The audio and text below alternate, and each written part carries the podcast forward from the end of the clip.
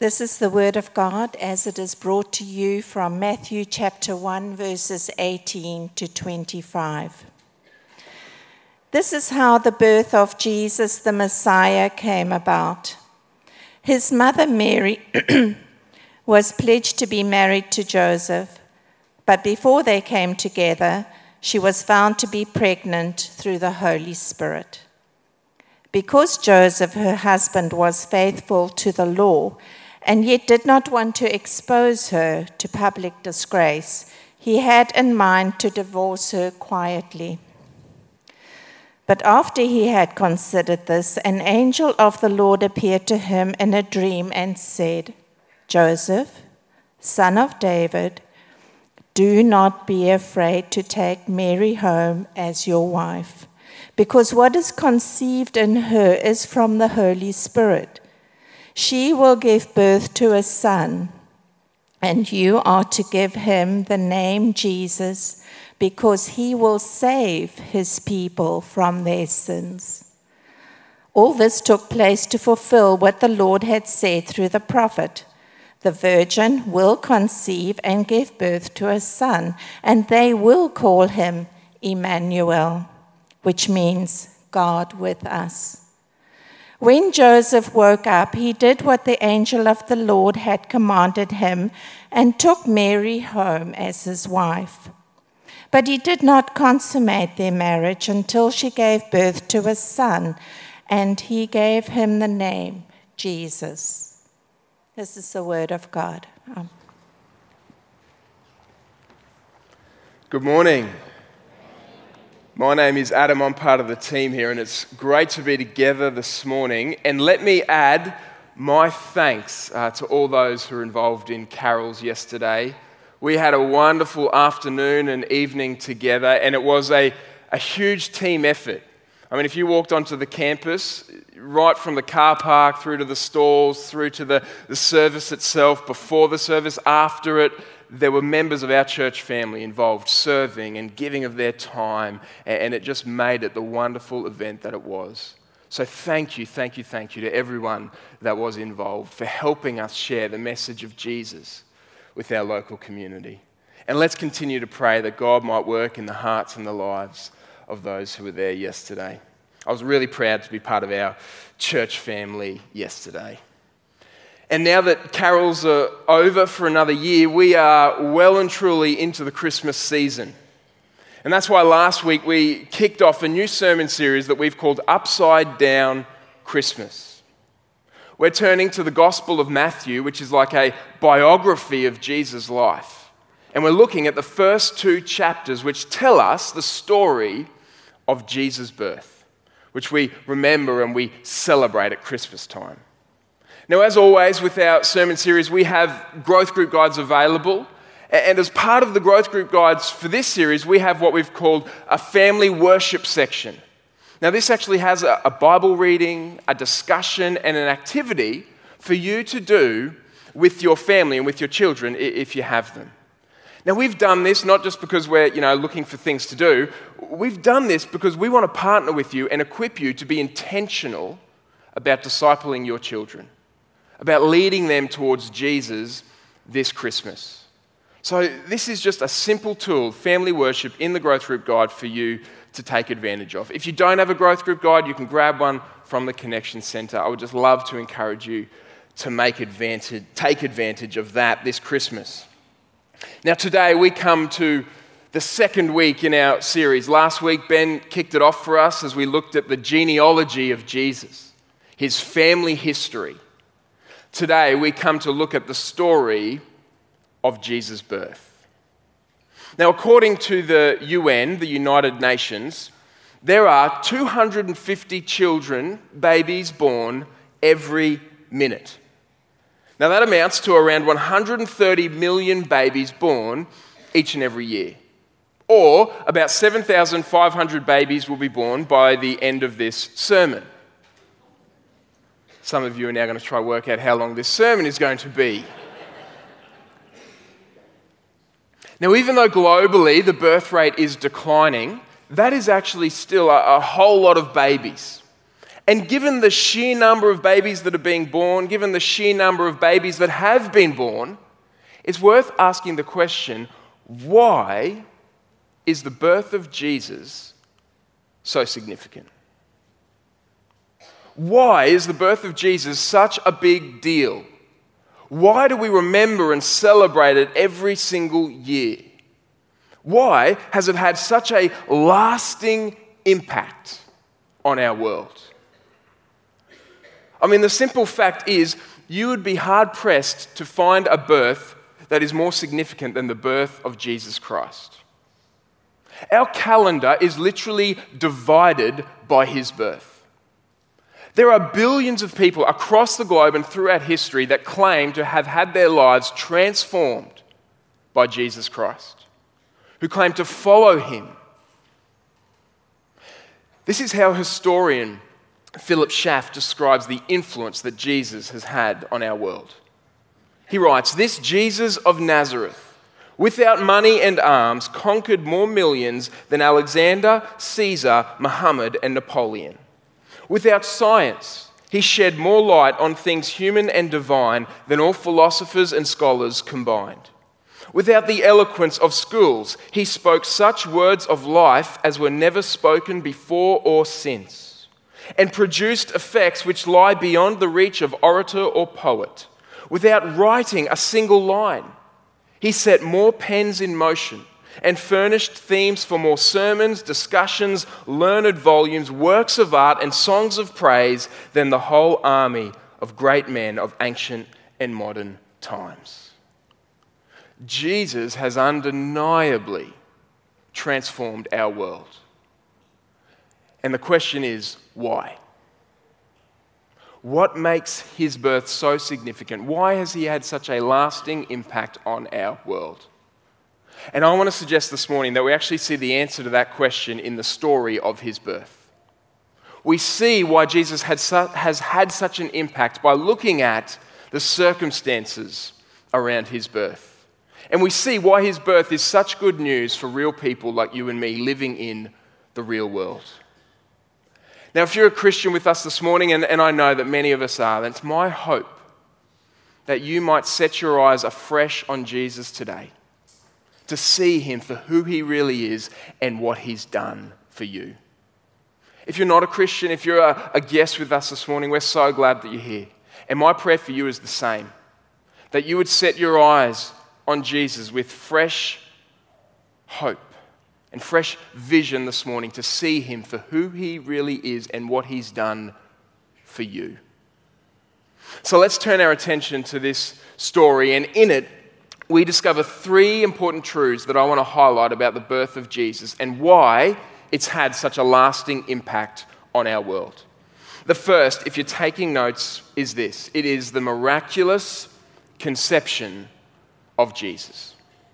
Now, the story of Jesus' birth begins in a, a, familiar enough way.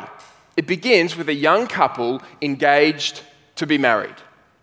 Verse 18 This is how the birth of Jesus the Messiah came about. His mother Mary was pledged to be married to Joseph. Now, Mary was probably only around 15 or 16 years old.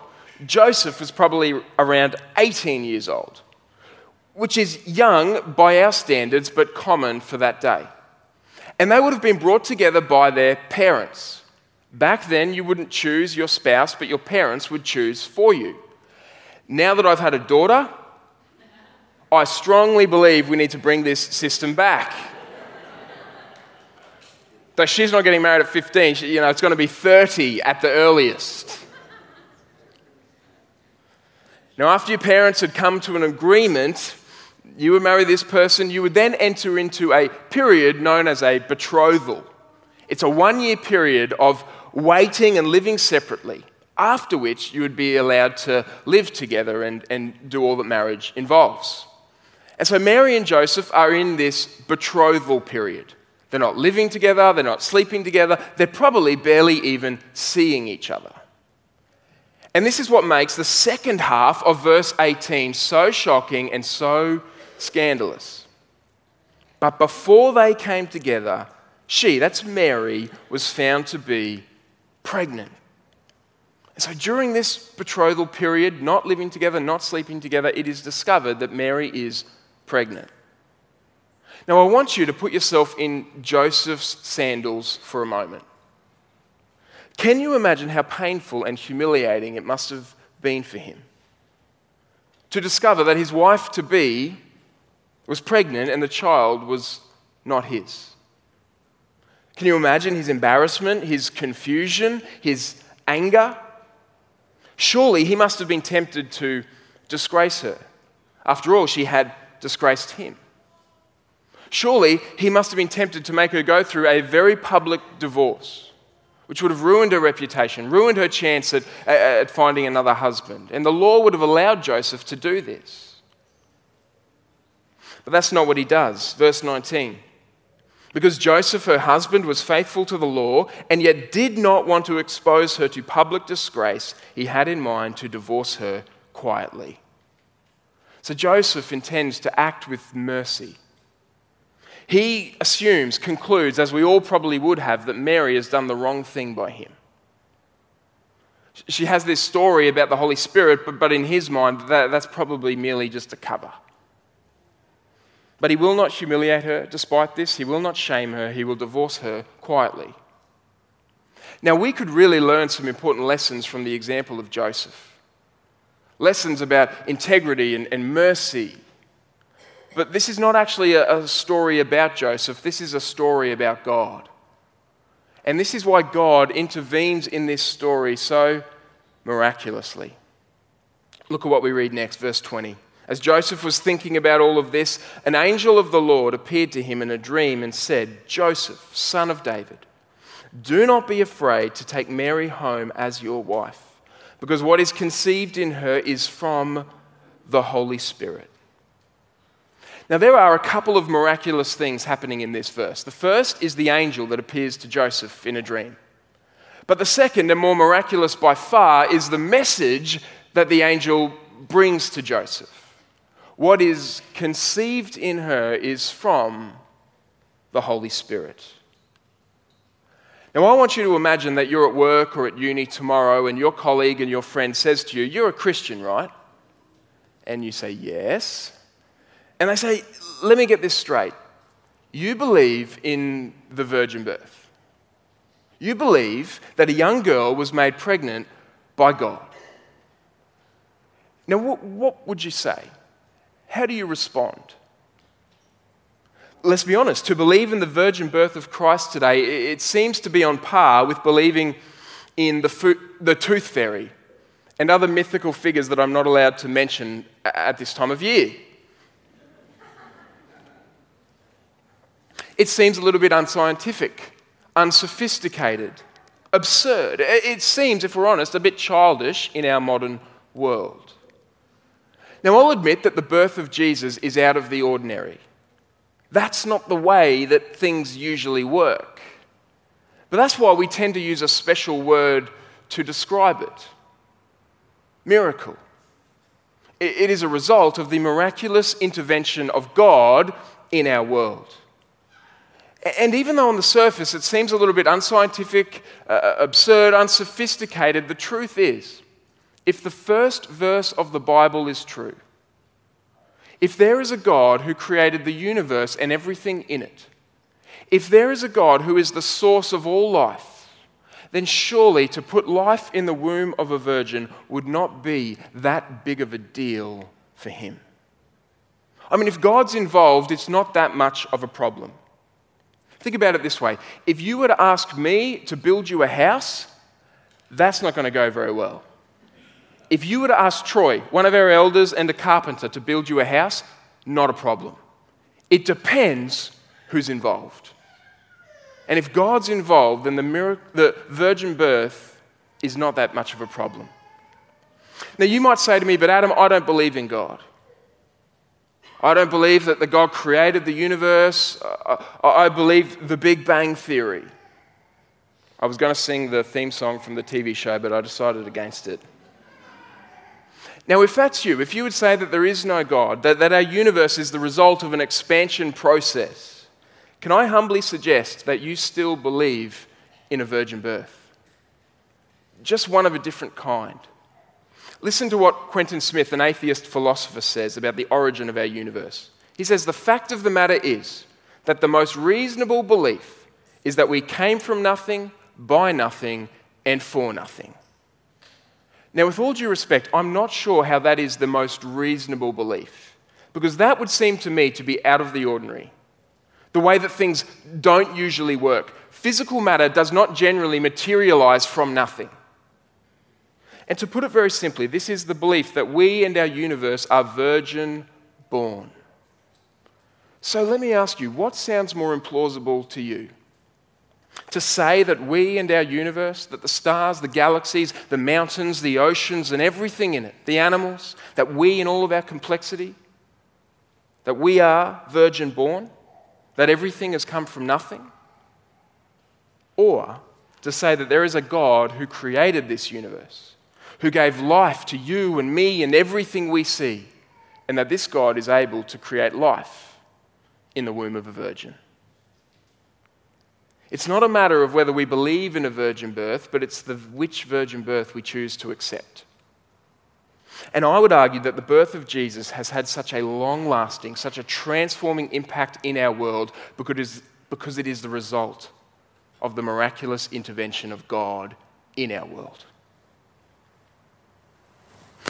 Now you might say, well, okay, Adam, but, but why did God do it this way? Surely God could have sent Jesus from heaven to earth in any, all kinds of ways. Why the virgin birth? Well, that leads us to the second insight that we gain from this story. The first is the miraculous conception of Jesus, the second is the profound identity of Jesus. Now, who was Jesus? Have you ever asked that question? The truth is, Jesus was most certainly a historical figure. No serious historian doubts that Jesus of Nazareth existed. In fact, in 2014, John Dickson, who's a historian, a professor, he issued the following challenge. He said, Jesus did live. I will eat a page of my Bible. If someone can find me just one full professor of ancient history, classics, or New Testament in an accredited university who thinks otherwise. Now, John Dickson issued this challenge five years ago, and his Bible remains safely uneaten. You see, Jesus was most certainly a historical figure, but the virgin birth also tells us that he was something more. And we see this something more. Matthew spells it out for us in verses 22 to 23. All this took place to fulfill what the Lord had said through the prophet the prophet Isaiah, many years earlier, had written this about the coming Messiah that the virgin will conceive and give birth to a son, and they will call him Emmanuel, which means God with us. The miraculous conception of Jesus points us to the profound identity of Jesus. He is God with us, God in human flesh and God in human history. Now, that is an incredible claim. That God has not only given His word to us, that God has not only created this world for us, but that God has drawn near to us by becoming one of us. That's an incredible claim. And the amazing thing is, we didn't have to talk God into this. We didn't have to twist his arm. Because the Bible tells us from back to front that the God of the Bible is the with us God, the God who is near to his people. Joshua chapter 1, verse 9 Do not be frightened and do not be dismayed, for the Lord your God is with you. Psalm 23, that well known psalm Even though I walk through the valley of the shadow of death, I will fear no evil, for you are with me. And now we come to the New Testament and we see that Jesus is God's ultimate forever statement that He is the with us God that He has come near to us, that He's with us, never to leave us. Now, this is an incredible, life changing, world transforming claim. And it has a number of implications for our lives. Firstly, it means if you want to get to know God, you must get to know Jesus. If you want to get to know God, you must get to know Jesus.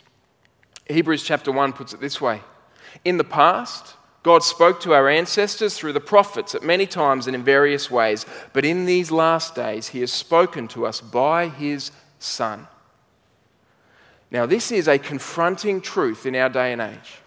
In an age that says you must define your own truth, you must find God in your own way, and nobody can tell you that you're wrong.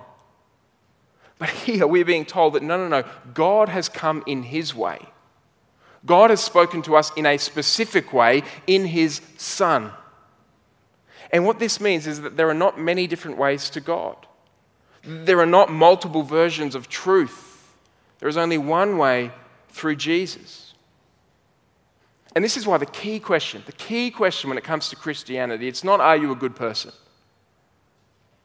It's not even, do you believe that God exists?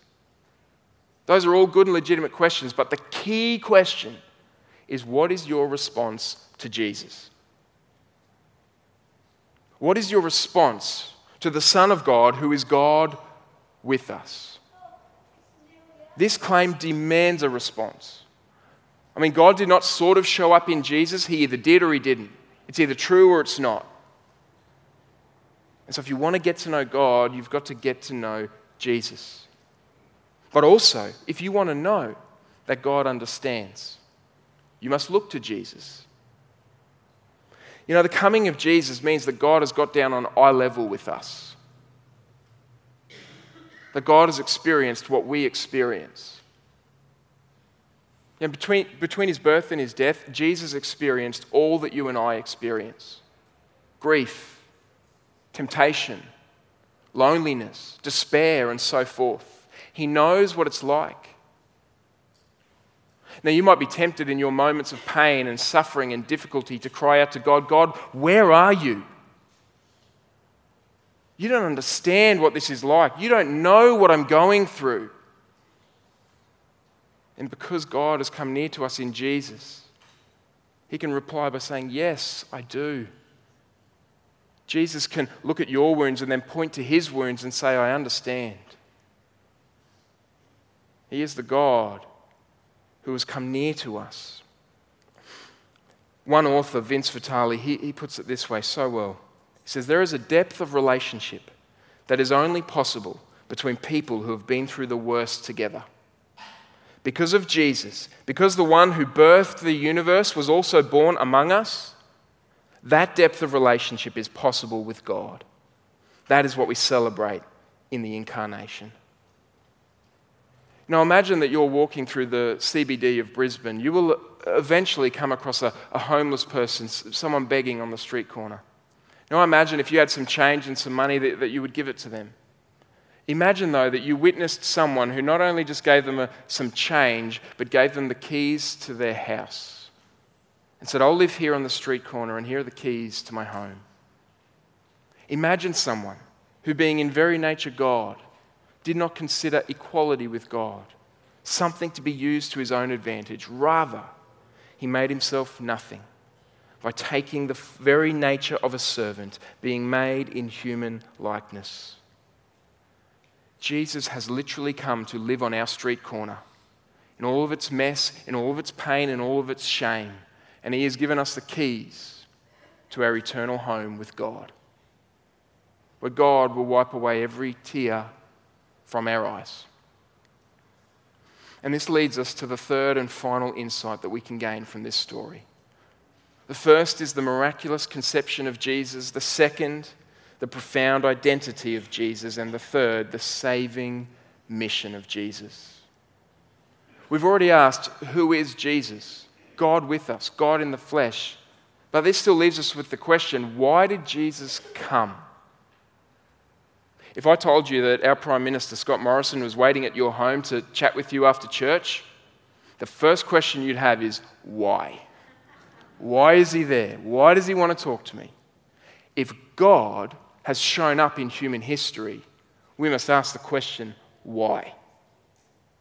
Thankfully, we're given the answer in verse 21. Because the angel who, who is visiting Joseph, he goes on to say about Mary, She will give birth to a son, and you are to give him the name Jesus. The name which literally means God saves. because he will save his people from their sins.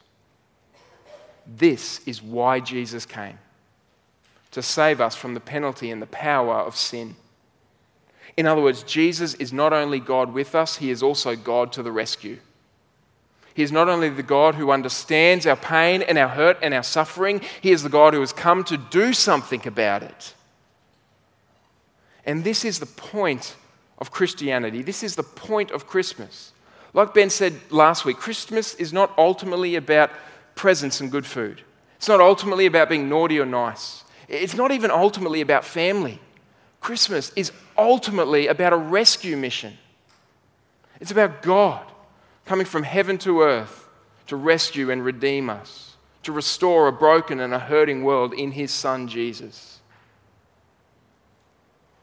You know, I read a story this week about a, a family that was staying in a hotel in Nigeria. There was a knock on their hotel door, and they opened it up, and there was a smiling Nigerian gentleman there. He was there to clean their room. Now, the dad who opened the door said he was totally embarrassed. There was bags and clothes and curling irons and towels strewn all over the room. And he began to apologize profusely to this young man. But then this young man graciously replied and he said, Not a problem, sir. This is the reason I've come to put your things in order. And this is why Jesus has come to put our lives and our world in order to deal with our mess. God doesn't expect us to clean up the mess. We're not even capable of doing that. But God has come to do it for us. And this is what we remember at Christmas. It's a process that has begun, and it's a process that will be finally and fully complete when King Jesus returns. So let me ask you. What's your response to Jesus? He has come to save his people from their sins. Is he your Savior? Is your trust in him? He's far more than a mythical figure or just a good teacher. He is God with us and God to the rescue. He is our King and our Savior. And He has come from heaven to earth to save you. And so we're going to respond now by coming to Lord's Supper, by coming to the table which visibly reminds us of Jesus' rescue mission to save his people from their sins.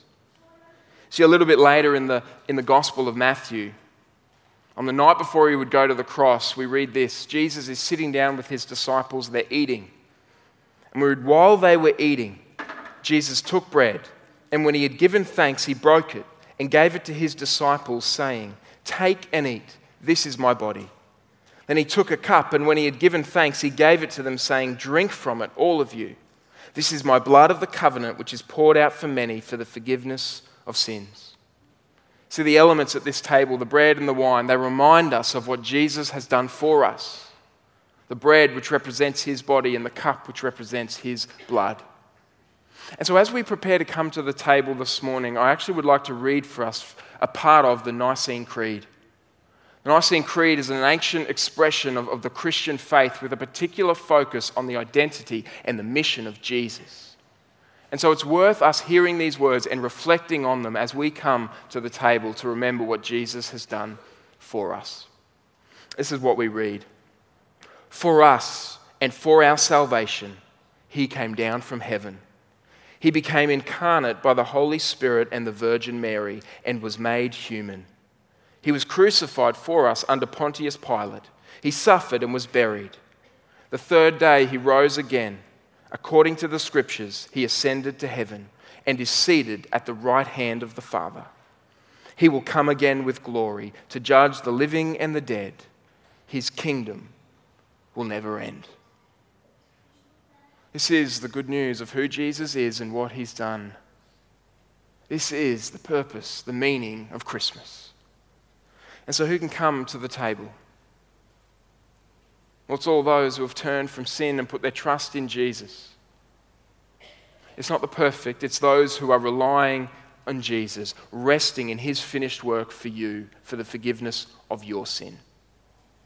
If that's you, then you come to the table and let me invite those who will be serving us to come and to get into position. If your trust is in Jesus, you come to the table.